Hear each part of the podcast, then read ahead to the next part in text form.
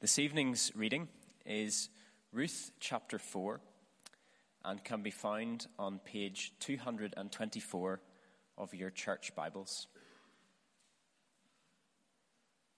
Now Boaz had gone up to the gate and sat down there.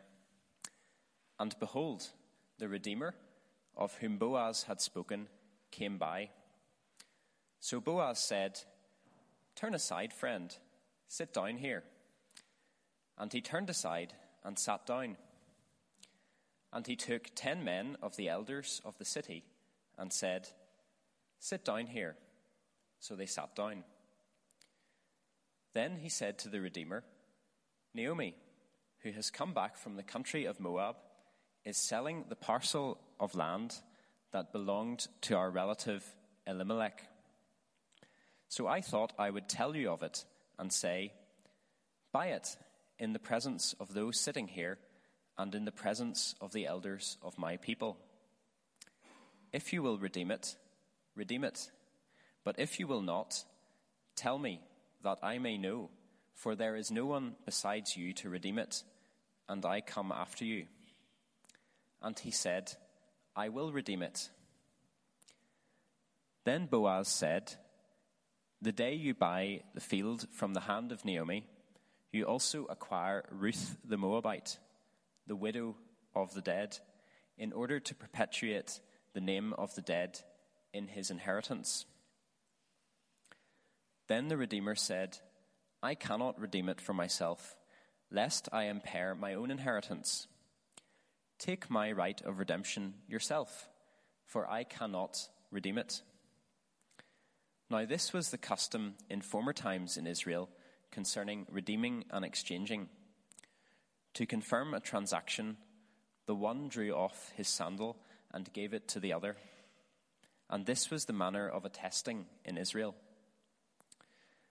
So when the Redeemer said to Boaz, Buy it for yourself, he drew off his sandal. Then Boaz said to the elders and all the people, you are witnesses this day that I have bought from the hand of Naomi all that belonged to Elimelech and all that belonged to Chilion and Mahlon. Also, Ruth the Moabite, the widow of Mahlon, I have bought to be my wife, to perpetuate the name of, of the dead of, in his inheritance, that the name of the dead may not be cut off from among his brothers and from the gate of his native place. You are witnesses this day. Then all the people who were at the gate and the elders said, We are witnesses. May the Lord make the woman who is coming into your house like Rachel and Leah, who together built up the house of Israel.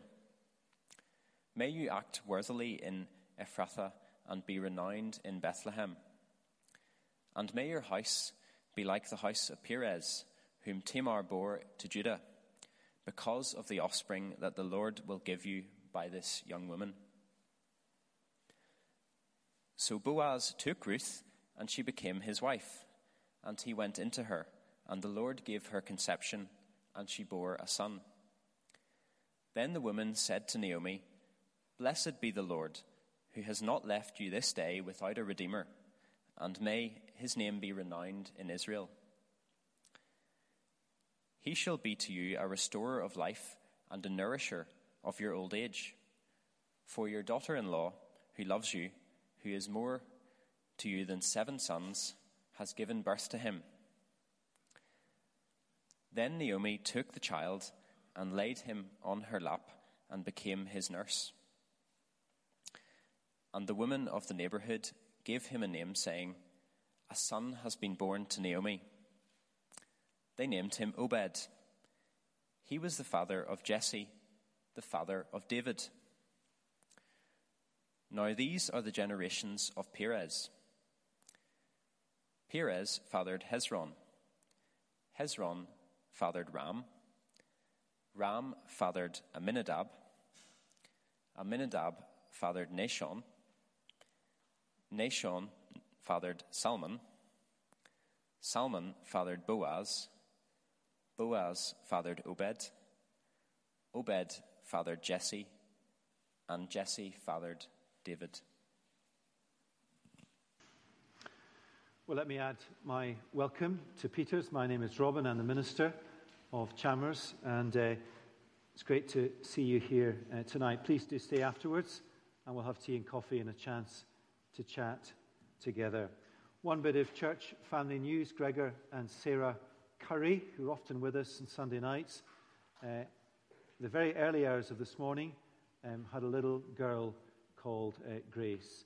Peter, who led the service, is the uncle so we couldn't get him to announce that. So let me just pause and pray for them as a family. Father God, we thank you for the birth of little Grace. We're going to finish our service tonight off the back of Ruth 4, singing, I will glory in my Redeemer. And we pray that that little girl will come to glory in her namesake, the Lord Jesus Christ.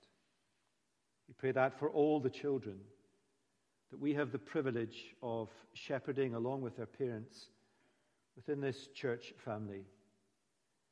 Indeed, Lord, we pray more widely that in the hearts of youngsters in our country, you would sow seeds that will come to gospel fruitfulness in their lives. And we pray these things in Jesus' name.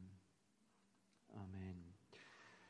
Now, before we get into chapter 4, and uh, I'll navigate just really quickly when we come to the chapter for those of you who are joining us for the first time tonight, I want to say just a little bit about what the book of Ruth has to teach us about relationships or dating or marriage or that kind of stuff.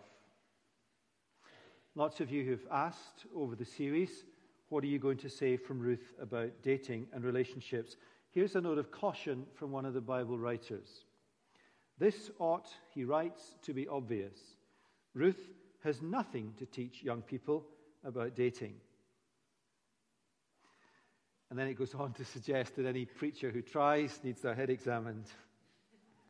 Now, that does clip our wings, and rightly so. And yet, and that's perhaps the best commentary on the book of Ruth. And yet, there are a number of preachers that I, like you, find benefit from listening to. The one I listened to most preached a whole sermon in a series of five on relationships from the book of Ruth. I want to just give it 10 minutes. And then, when we come back to a series later in the term on this kind of stuff, I'll pick it up again in November. But really, just to pave the way uh, for that, why do I think that the book of Ruth has something to say?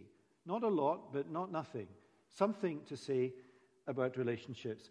I think what is persuasive for me is the context of the book. It is written in the days in which the judges ruled. And the days in which the judges ruled were the worst days morally in the history of God's people, where people did what was right in their own eyes in every realm, not least the realm of relationships. And in this book, Boaz and Ruth in particular do what is right in God's eyes within the realm of relationships. I think the second reason I think it has something to say is because it is a beautiful picture of godly morality and sometimes when you teach a Bible book, you miss hitting a nail like that on its head. It is a beautiful picture of godly morality worked out in flesh and blood believers. And the third reason that the book of Ruth has something to say to us about relationships is that at the heart of the book there is a marriage. It is what's called a levirate marriage in Old Testament law. Uh, it is a marriage in order to continue the family line. But if you read the book of Ruth, if you study it and conclude that there is not a love match between Boaz and Ruth, you're not reading the text of the book. They do fall in love, as well as preserving the line that leads ultimately to the birth of the king. So, what can we say from the book of Ruth about relationships? Now, I've tried to pinpoint uh, a number of principles, and they're only that. I think were you to conclude at the end of the 10 minutes on relationships that that was a bit contrived from the book of Ruth, you might well be right. So I'm not saying that these are definitive things. They're kind of things that the book of Ruth might lead us and lean us to that would be elaborated much more widely in Scripture. One of the principles in the book is the encouragement to put God first, to trust and obey. And applied to the whole realm of relationships, to put God first, to commit to God first, and therefore, in some contexts, to say no in a relationship realm is right, but hard. So when Ruth and Orpah stood at that crossroads in chapter 1, and all Naomi's instincts and all Ruth and Orpah's instincts were to go back to Moab where she could find a wife. And Ruth, husband,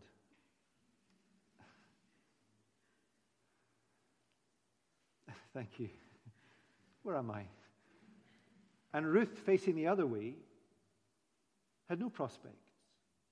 I mean, there was no prospects that this Moabite woman would be able to marry because she couldn't marry a Jewish boy.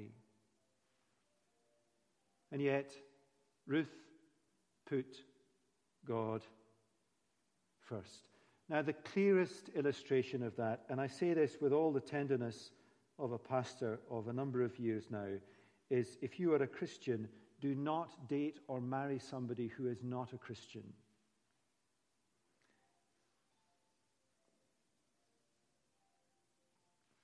The phone will just mean you'll never forget what I've just said. Don't worry, sir. It's happened to me in a wedding. and I was the minister. it was on silent vibrate, though. I mean, that's such a true biblical principle. And let me encourage you, those of you who are younger. Now, there are exceptions. And the book of Ruth, if it teaches us one thing, is that when we walk away from the Lord, he can bring us back. But usually, often, a decision like that leads to difficulties and complexities. Not always. Now, I think we can all appreciate that putting God first in that kind of context is not easy and yet is right. Principle number two trusting God's providence. In chapter 2, Ruth just happened to come into the field belonging to Boaz. Happenstance. She didn't go to that field or that field or that field. She happened to come into this field where her Redeemer was who was also to become her husband. Now, the way that providence works in real life is that she just happened to come into that field. There's no sort of, she just happened to come into that field. You don't walk into a context and meet someone and suddenly you're struck that God's providence is at work, except that it is. You don't feel God's providence. It's like Hebrew words, you can only read it backwards, often in the past. But you've got to trust it in the presence. So the signature of providence in their lives is the signature of providence in yours. And how the two go together trust and obey God's providence at work. Now, when you long to be married, and somebody like me as a minister says, trust and obey and trust in God's providence, it's hard. It's hard. But there are many in this room who are now married or who have accepted that God's call to them, his best for them, is a life of singleness, would agree that the best thing they did was to trust and to obey and to hold on to God's perfect providence for their life. Principle number three think of Ruth and Boaz value the attraction of godliness higher than anything else that attracts you to that person. Again, that sounds like pie in the sky. And I'm not saying there does not need to be a spark. Yes, there does. But there needs to be the attraction to godliness. Now, here am I'm going to embarrass my wife. I wrote this about her in a book, so it must be true. Must be true. Quote Sally and I have been married for 17 years, now 19, nearly 20. We will soon be getting to significant anniversaries. There were many things that attracted me to Sally. I think I, I don't believe I wrote this. She's an excellent cook and a great encourager. Those of you who are at the welcome lunch today will agree. I also didn't write, but would have liked to write, there was a spark. I didn't write that. More than anything else, it was her purity and her godliness that attracted me. And what attracts me to her still is her purity and godliness. And, and, and I think that was absolutely true. You know, as a, as a weak flesh and blood man, I felt this woman will raise the bar for me. And so she has. The impact of godliness in a relationship is a wonderful and a powerful thing. Principle number four be prepared to take the initiative. All that stuff in chapter three. Now, it's not a pattern, this Ruth going and lying down on the threshing floor. What we did with that last week, though, is we took out all the nonsense, all the kind of sensational stuff. It was a cultural custom of the time we can understand, but there's nothing ungodly about it. There's nothing scheming about it. I think behind it is the principle take the initiative. Be prepared to take the initiative. I think there is some truth in that, that there is no such person in this world who is perfect. Often, if I am out walking, uh, I'll take, I'll meet somebody, often a, a, a, young guy or an older guy, and we'll talk together. And often the discussion is about relationships. And I'll very often say to them, just ask her. Were I meeting a woman I would not say just ask him, but just don't put the relationship on a pedestal that is impossible to reach. Just ask her. The answer might be no. Write her a letter. Make your intentions clear. Protect her by doing what is right. Endless hinting is unhelpful in the end. Very occasionally, when walking the dog, it's not just ask her, it's just get on and ask her. Very occasionally, but that's not very godly. You know, two Christians exploring the rightness of a relationship.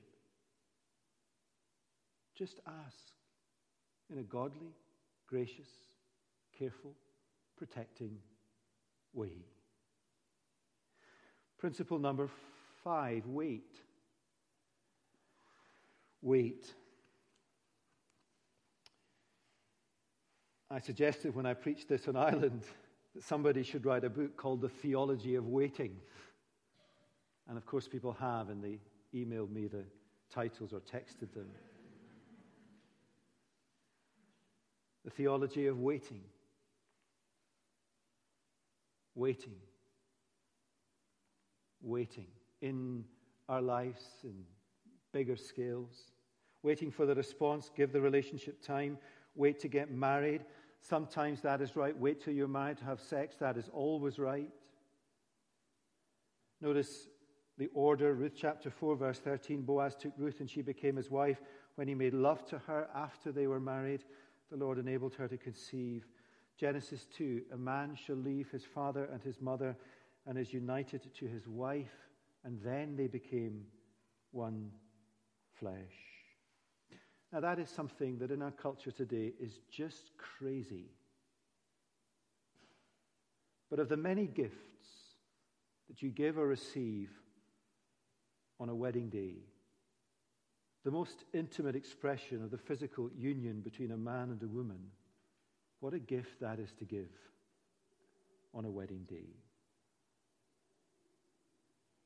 Now, let me say there, remember Ruth chapter 1. None of us in this room have not committed sexual sin as well as any other sin. So don't feel that if that particular application is not true for you, that in some way God misses out the removal of that history or guilt or whatever it is in your mind by His grace. He doesn't. Principle number six take marriage vows seriously. Boaz and Ruth are married. Chapter 4, their marriage is surrounded by witnesses. Verse 9 Boaz announced to the elders, Today you are witnesses. When Rog was ordained here a few weeks ago, it was a very solemn occasion. I was going to say at the start of this talk, it was great watching you sing the last song. I get that privilege watching you. I was saying that to you too earlier. It's a great thing to watch people sing. And when I watched Roger taking these ordination promises, there were bits where he was really sobered by them. And the people who were most sobered in that room that night were all the ministers standing here. Marriage vows are no less serious. I don't ask a couple on their wedding day if they love each other. Of course they do. I ask a couple on their wedding day if they will love each other, for better, for worse, for richer, for poorer, until death separates them. Love is not the basis for keeping these promises. Keeping these promises is the basis for keeping your love, which is why we have witnesses at weddings. Finally, principle number seven, and we have gone over 10 minutes, but you probably won't be surprised. Sam did wonderfully this morning at 29 minutes, just before he tells you. Principle number seven remember what marriage is. Isn't it striking? And we'll turn to this again next week in the overview. Isn't it striking how many times throughout the Bible God uses marriage as his example of providence, of his purposes? I mean, how do you get from the days in which the judges ruled to David? What's the mechanism in this ordinary story of country folk? A marriage. Marriage is the bridge that bad days to better days is built on. Remember what marriage points to. Uh, we might add to Boaz's godly integrity, his determination. I want you, I love you. We'll see that in his dealing with the other Redeemer in a moment. I want you as my bride. I am determined. And is that not what led to the Lord Jesus coming? I want you, I love you. I want you as my bride. I am determined. We are the bride of Christ, the church. Remember Genesis 2? We do our weddings the wrong way around. Genesis 2 A man shall leave his father. That's the way around in Genesis. It's men who should walk up the aisle. A man shall leave his father and mother and be united to his wife, and they will become one flesh. A man left his father in heaven and was united to his bride, the church. And they became one flesh. As we sing, Jesus left his Father's throne above, so free, so infinite is grace, emptied himself of all but love, and bled for Adam's helpless race. Jesus died for his bride, the church, for you and me. And that is what marriage between a man and a woman in the Bible displays. That is why it is so fundamental. So, there are seven principles from the book of Ruth about relationships, which I hope is helpful to a degree. Now, back to the story, and you'll see on the sheet uh, a very um, interesting set of headings the first Redeemer, the second Redeemer, the third Redeemer, and the final Redeemer. Uh, I owe that to uh, a commentator called Barry Webb, who has written a brilliant book um, on Ruth. The story so far Ruth 1 Naomi returns to the Lord from far away. The Lord brings her back. Ruth turns to the Lord for the first time. Chapter 2 Ruth experiences God's saving grace, little glimpses of what it's like to experience the saving grace of God in Jesus. Naomi experiences God's restoring grace. She says at the end of the chapter, The Lord has not stopped showing his kindness. Chapter 3, we looked at last Sunday, all about godliness. The, the impact of godliness in flesh and blood believers. Just think of everything that I've said from Ruth about relationships. Would our society be better off or worse off if that is how we lived? I suspect many people in our society, deep down in their hearts, would say, yes, it would be better. Except we can't. The impact of godliness. And then into chapter 4, the heart of the book, or the, the summit of the book, is all about redemption. One Redeemer, two Redeemer, three Redeemer, four. Israel had redemption in her DNA. If you uh, sliced Israel, the people of God, like a stick of rock, it would read DNA in uh, redemption in the lettering inside the rock. For example, Psalm 78, they remembered that God was their rock, that God Most High was their Redeemer. It's all about deliverance from Egypt in the Exodus. Isaiah 47, our Redeemer, the Lord Almighty, is his name. Isaiah 63, you, Lord, are our Father. Our Redeemer from old is your name. Redemption, God as their Redeemer, is right at the heart of their history. So if you are, a, uh, if you are uh, Boaz or, or, or Naomi or Elimelech, her husband, redemption is right at the heart of your history. How God brought them out of Egypt, how God is a redeeming God. And uh, God wanted them in His law to be redeemers to each other, and this is how it worked. Uh, when an Israelite family became poor and had to sell their land to survive, as was the case with Naomi here, the nearest male relative, the kinsman or guardian redeemer, had a responsibility to rescue them by buying it back.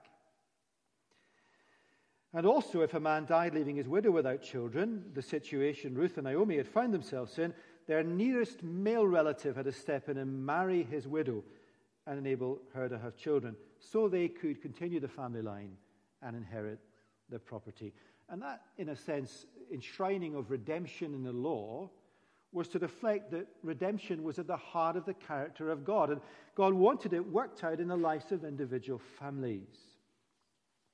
And so do the first Redeemer, verses 1 to 8. We're not told his name. Names are very significant in the book of Ruth. He has no name. Boaz has already referred, chapter 3, verse 12, just as we were hearing the wedding bells ringing in chapter 3, suddenly there is a rival, a potential closer redeemer. Now, what does Boaz do in chapter 4? He does what is right. He acts in accordance with God's word. One of the Bible commentators says here, and it's a kind of general point, I think he's right. These comments sound so great that you're not sure that they're as great as they sound, but I think this is right. Doing what is right rarely feels, or I would say always feels right at the time. Doing what is right is in obedience to revealed scripture. He did what was right. Meanwhile, verse uh, 1 Boaz went up to the town gate. That's where business or legal transactions were done. And he sat down there just as the guardian redeemer he had mentioned came along. Maybe that's another bit of God's providence. Boaz said, Come over here, my friend, and sit down. So he went and sat down. Uh, seating was the way that you made important decisions. Boaz then took ten of the elders of the town and said, Sit here, and they did so. And now he puts the first matter before the potential redeemer. Remember, the, the, the law said you need to buy back the property. Will he buy it? Will he redeem it? Verse 3 Then he said to the guardian redeemer, Naomi, who has come back from Moab, is selling the piece of land that belonged to our relative Elimelech. I thought I should bring the matter to your attention and suggest that you buy it in the presence of these seated here and in the presence of the elders of my people. If you will redeem it, do so, but if you will not, tell me, so I know. For no one has the right to do it except you, and I am next in line. He's so godly, Boaz. He sets it all out clearly. He's in love with Ruth. He wants to redeem her and Naomi. He wants the family line to continue, but he does what is right by God's word. A lesser man might have tried to bamboozle the rival redeemer. Boaz's heart must have been beating fast. He knows that if the answer is yes to this, that is bad news, because there is more to this than the property. There is his bride. So, what will the potential redeemer, this closer relative, say? And uh, he says, I will redeem it. And remember, in God's purposes, we know the story of Ruth. I mean, Boaz is a flesh and blood believer. And you can imagine his heart beating. What are you going to do? I will redeem it. And Boaz's heart must have surely not God. Yet Boaz continues to act in accordance with God's word. He is an honorable man. He puts the second matter, marriage to Ruth. Then Boaz said, In the day you buy the land from Naomi, you also acquire Ruth the Moabite, the dead man's widow, in order to maintain the name of the dead with his property. Lots of the commentaries suggest that Boaz has got this up his sleeve and, and suddenly he plays his trump card. I don't think that's right. I think there's nothing other than godly integrity in what he says. Here's Barry Webb. Fortunately for Boaz, the First Redeemer is not the romantic type. He is a money wise, number crunching, cool head who looks on the whole situation as a strictly business terms. What he's meaning is that if uh, this first Redeemer takes on and buys back the property and then also marries Ruth, and with Ruth there comes Naomi, and if there are children, it means that he will lose out financially in the end. Now, Barry Webb is wonderful in his commentary, but he's wrong. It's too easy to say that this man was a money wise, number crunching, cool head. Because all the way through the book of Ruth, the decisions that people take, and this was wrong. He said, he said no, he shouldn't have said no. He shouldn't have counted the cost. But all the way through the book of Ruth, if we are really honest, we find ourselves plausibly persuaded that that is not an unreasonable decision. I will not do what is right by God because it will compromise in the end my family, my future, my inheritance, my line, my life, my comfort, so on and so forth.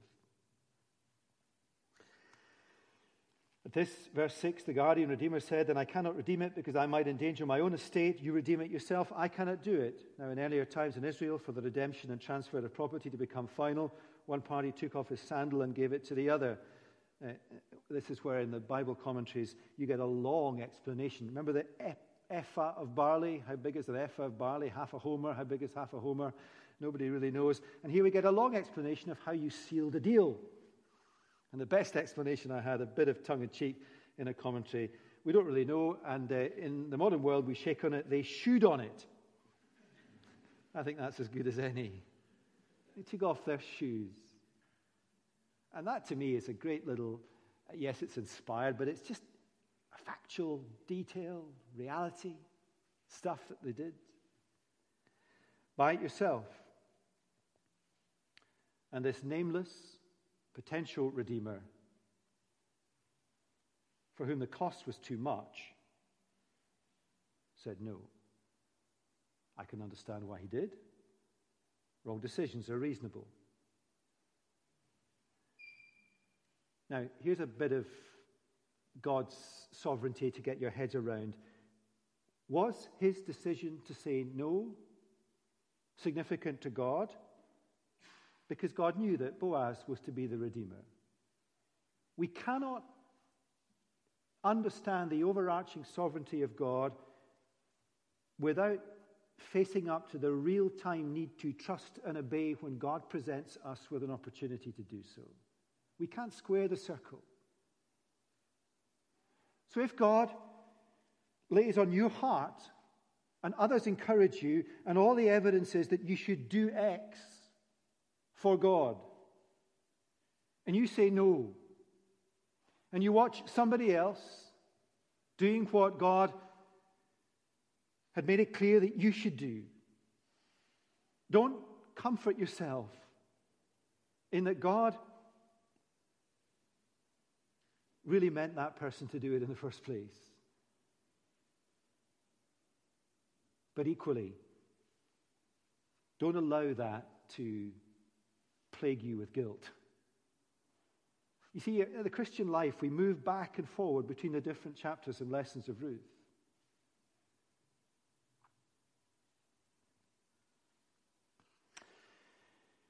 Now, the second Redeemer, Boaz, verses 9 to 13. Quickly, Boaz is rejoicing. We are rejoicing. Ruth is rejoicing. Naomi is rejoicing. Even the elders, there's a little flicker of rejoicing. The whole town is rejoicing. Remember in chapter 1, the whole town was stirred because of Ruth and Naomi. Well, they're stirred again now at the thought of an imminent wedding. Boaz, verses 9 and 10, calls the elders and the people to witness that he will redeem the property and marry Ruth. The family is provided for. We are witnesses. And our prayer. It's just like a marriage service. May the Lord make this woman who is coming into your home like Rachel and Leah, who together built up the family of Israel. May you have standing in Ephrathah and be famous in Bethlehem. Through the offspring the Lord gives you by this young woman, may your family be like that of Perez, whom Tamar bore to Judah. Every one of these names takes you down a line of the Old Testament, and you know something special is happening. It is the prayer for a child, for a child of promise. They had no idea, though, no idea how this prayer would be answered. They died having no idea how this prayer would ultimately be answered. So Boaz took Ruth and she became his wife, verse 13. When he made love to her, the Lord enabled her to conceive and she gave birth to a son. Notice the Lord enabled her to conceive. Humanly, it couldn't have been taken for granted. Boaz was an older man. Ruth had had a childless first marriage. Could she have children? The Lord enabled her to conceive and she gave birth to a son. Now, if that suggests to you another occasion many centuries later when the Lord enabled a young woman who could not conceive because she was a virgin to conceive, and she gave birth to a baby boy in Bethlehem. If that is what your mind, that's right, but it's a flicker. It's not a straight line. See, all through the Bible, there are shafts of light that point us to the Lord Jesus. And if you're not a Christian, let me encourage you to consider how it is that this book, written so long before Jesus, seems to speak of him. Because God is the inspired author. Boaz is the second redeemer. He is the guardian redeemer for Ruth and Naomi. He is a man of implacable character. The third Redeemer, verses 14 to 16. Now, listen carefully to what is said. Verse 14. Just follow that with me. The woman said to Naomi, Praise be to the Lord, who this day has not left you without a guardian Redeemer. We always we think it's Boaz. May he become famous throughout Israel. He will renew your life and sustain you in your old age. For your daughter in law, who loves you and who is better to you than seven sons, has given him. That is the Redeemer birth. Boaz is not the Redeemer. He is our Redeemer. But the Redeemer here is the baby. Then Naomi took the child, the Redeemer, in her arms and cared for him. Now, that's a very powerful thing. She took the child in her arms and cared for him. She was to be his nurse. This is a wonderful illustration in the story of Ruth of how this woman went from emptiness to fullness. In a very visceral way, she held her boys in her arms. And she laid these boys in a grave. And her life was devastated. And in God's providence, once again, she held a baby in her arms. Now, that is not a promise that God will bring good things when bad things happen. Because behind all of that, what she is holding in her arms, and God can be wonderfully gracious to us and kind, is hope. Hope in a redeeming God, hope in a Savior. The story for Naomi began with famine and funerals. Her story ends with harvest and redemption and the birth of a baby boy in Bethlehem. It is a beautiful picture of God's restoring grace in this woman's life. I mean, if you are not a Christian or before you were a Christian, the story of your life is famine, of the Word of God, and funerals. That's the story of humanity. And if you are a Christian, the story of your life now and the story of your life's end, harvest and redemption because of the birth of a baby boy in Bethlehem. And finally, the fourth Redeemer, or the Redeemer.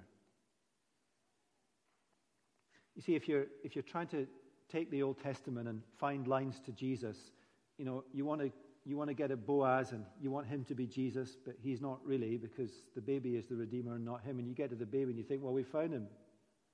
But he's no more than just a light. Because it's the baby's. Well, verse 17 the woman living there said, Naomi has a son. They named him Obed. He was the father of Jesse, the father of David. Hezron, the father of Ram, Amminadab, Nahshon, Salmon, Boaz, Obed, Jesse, David. Matthew chapter 1, there were 14 generations in all from Abraham to David, 14 from David to the exile, 14 from the exile to the Messiah. This is how the birth of Jesus the Messiah came about. She will give birth to a son, and you are to give him the name Jesus because he will redeem his people from their sins. I love the uh, description of Simeon, that old man in the temple. Naomi is an old woman who held little Obed in her arms, who will give her life in her old age.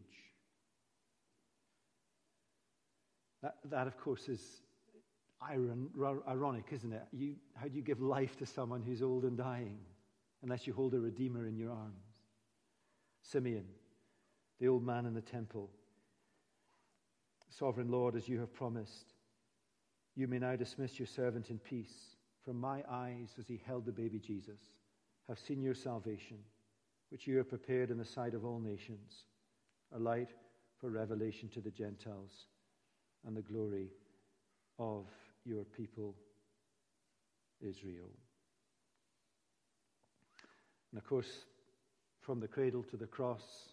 1 Peter has all this in mind, for you know that it was not with perishable things such as silver and gold that you were redeemed from the empty way of life handed down to you from your ancestors, but with the precious blood of Christ, a lamb without blemish or without defect. Now, as we finish, you can see how the book of Ruth just casts its shadows and casts its lines forward to the Redeemer that is Jesus Christ. Now, let me say this as we finish. In the end of the day, the gospel about redemption in Jesus Christ is not something that is merely for our heads to understand.